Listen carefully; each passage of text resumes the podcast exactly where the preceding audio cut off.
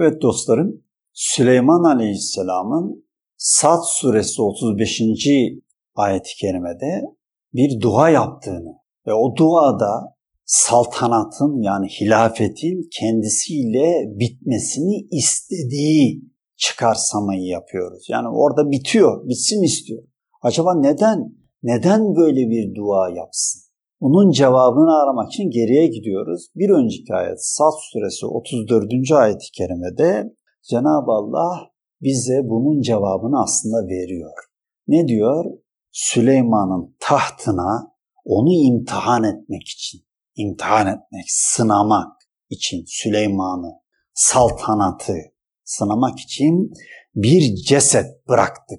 Bu ceset çok korkutmuş olacak ki Süleyman, Süleyman aleyhisselam görüyor cesedi. Bunun imtihan olduğunu Cenab-ı Allah bize söylüyor.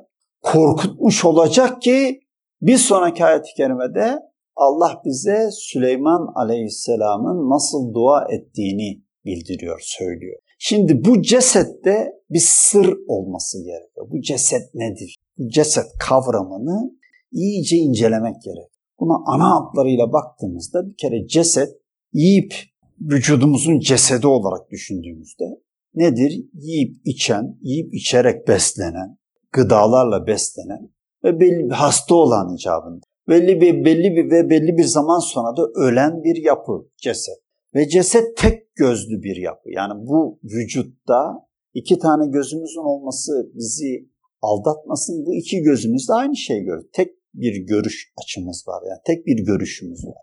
Tek gözlü bir yapı. Ceset Kur'an-ı Kerim'de başka nerelerde kullanılmış diyor bu kelimeye baktığımızda ceset kelimesine. Cenab-ı Allah diyor ki biz peygamberleri birer ceset olarak yaratmadık. Yani yesin, içsin, işte ge, e, gezsin, tozsun diye. Yani onların manevi olarak emir ve yasaklarla, yasakları bildirmekle mükellef olduğunu da hatırlatıyor bize. Başka nerede hatırlatıyor? Başka nerede geçiyor ceset? Ceset bir de Musa Aleyhisselam'ın kıssasında geçiyor. Nedir? Musa Aleyhisselam Tur Dağı'na gidiyor.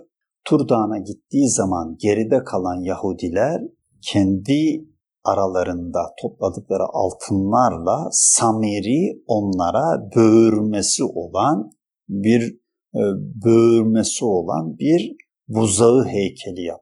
Bir rüzgar geçtiği zaman heykelden o heykel böğürüyor, bir ses çıkarıyor.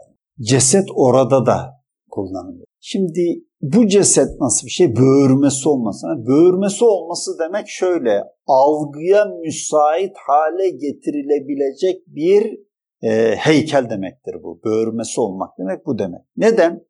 Çünkü etraftaki olan insanlar zaman içerisinde o böğürmenin tonları ve süresi olacak. Şimdi tonları ve süresi olduğuna göre bunların ne manaya geldiğini bir yere yazacaklar. Bunları öğretecekler, bunları kutsayacaklar, bunları anlatacaklar. Zaman içerisinde buzağı rüzgardan ya da birinin üflemesiyle böğürdüğünde o çıkan sesi oradaki e, din insanları yani oradaki adamlar diyelim ki tefsir edecekler. Yani Oradaki halka şunu diyor diyecekler, bunu diyor diyecek. Bu ne demek? Algı operasyonu. O algıyı yönetecek.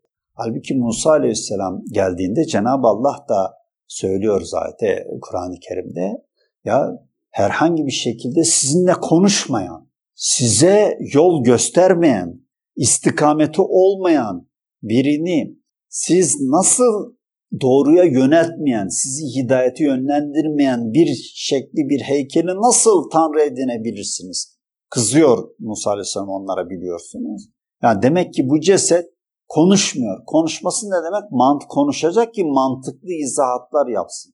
Yani bu diye bir ses çıkarıyor. Ne mantığı var bunun? Onun ne mantığı olduğunu etrafındaki o şarlatanlar, o aldatıcılar. O aldatıcı şunu diyor, bunu diyor, şöyle yapıyor diye onlar aldatacak. O işe yarıyor o. Konuşmayınca öyle oluyor. Sonra yol göstermiyor. Sen ona yol gösteriyorsun. Hidayete yönlendirmiyor. Yapacağı bir şeyle, söyleyeceği şeylerle doğruya yönlendirmiyor. İşte bunlar ceset. Şimdi böyle yapılar da ceset yapılarıdır. Buradan alıyoruz bu mantığı.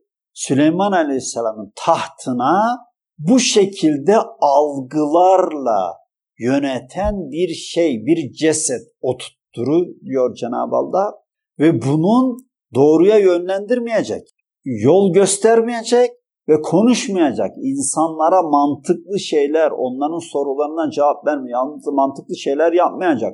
Etrafındaki şeyler, din insanları yani onun adamları insanları algıyla yönlendirecek. Böyle bir yapı hilafete, saltanata, Davud'un saltanatına oturursa bunun sonuçlarının işte kan dökmek, yeryüzünde fesat çıkarmak olacağını Süleyman Aleyhisselam gördüğü için benden sonra kimseye bu saltanatı verme diye Cenab-ı Allah'a dua ediyor. Buradan da şunu da anlayabiliyoruz. Bir hilafet, diyelim ki iblis hilafetini verse bile yani oluştursa bile öyle bir saltanatı, öyle bir tak kursa, yerleştirse bile bu uzun sürmeyecek çünkü Süleyman Aleyhisselam'ın duası çok net ve kesin ve kabul olmuş. Yani böyle bir saltanat uzun sürmeyecek. Algılardan oluşan bir saltanat uzun sürmeyecek saltanat. Ama insanlar bunu bir kere görecek mi? Evet görebilirler. Bakalım örgülerimizi nereye kadar götüreceğiz? Şimdi geldiğimiz nokta nedir? Hilafet demek ki Davud Aleyhisselam saltanatı var ama Davud Aleyhisselam'a Süleyman Aleyhisselam varis oldu. Süleyman Aleyhisselam'a Cenab-ı Allah bir ceset algılardan oluşan bir operasyon gösterdi. O da saltanat benimle beraber bitsin istedi. Bunu dua olarak arz etti Cenab-ı Allah'a. Allah da bunları bize bildirdi. Peki devam edelim bakalım nereye doğru yol alacağız? Günümüze gelmeye, günümüzü yorumlamaya çalışıyoruz.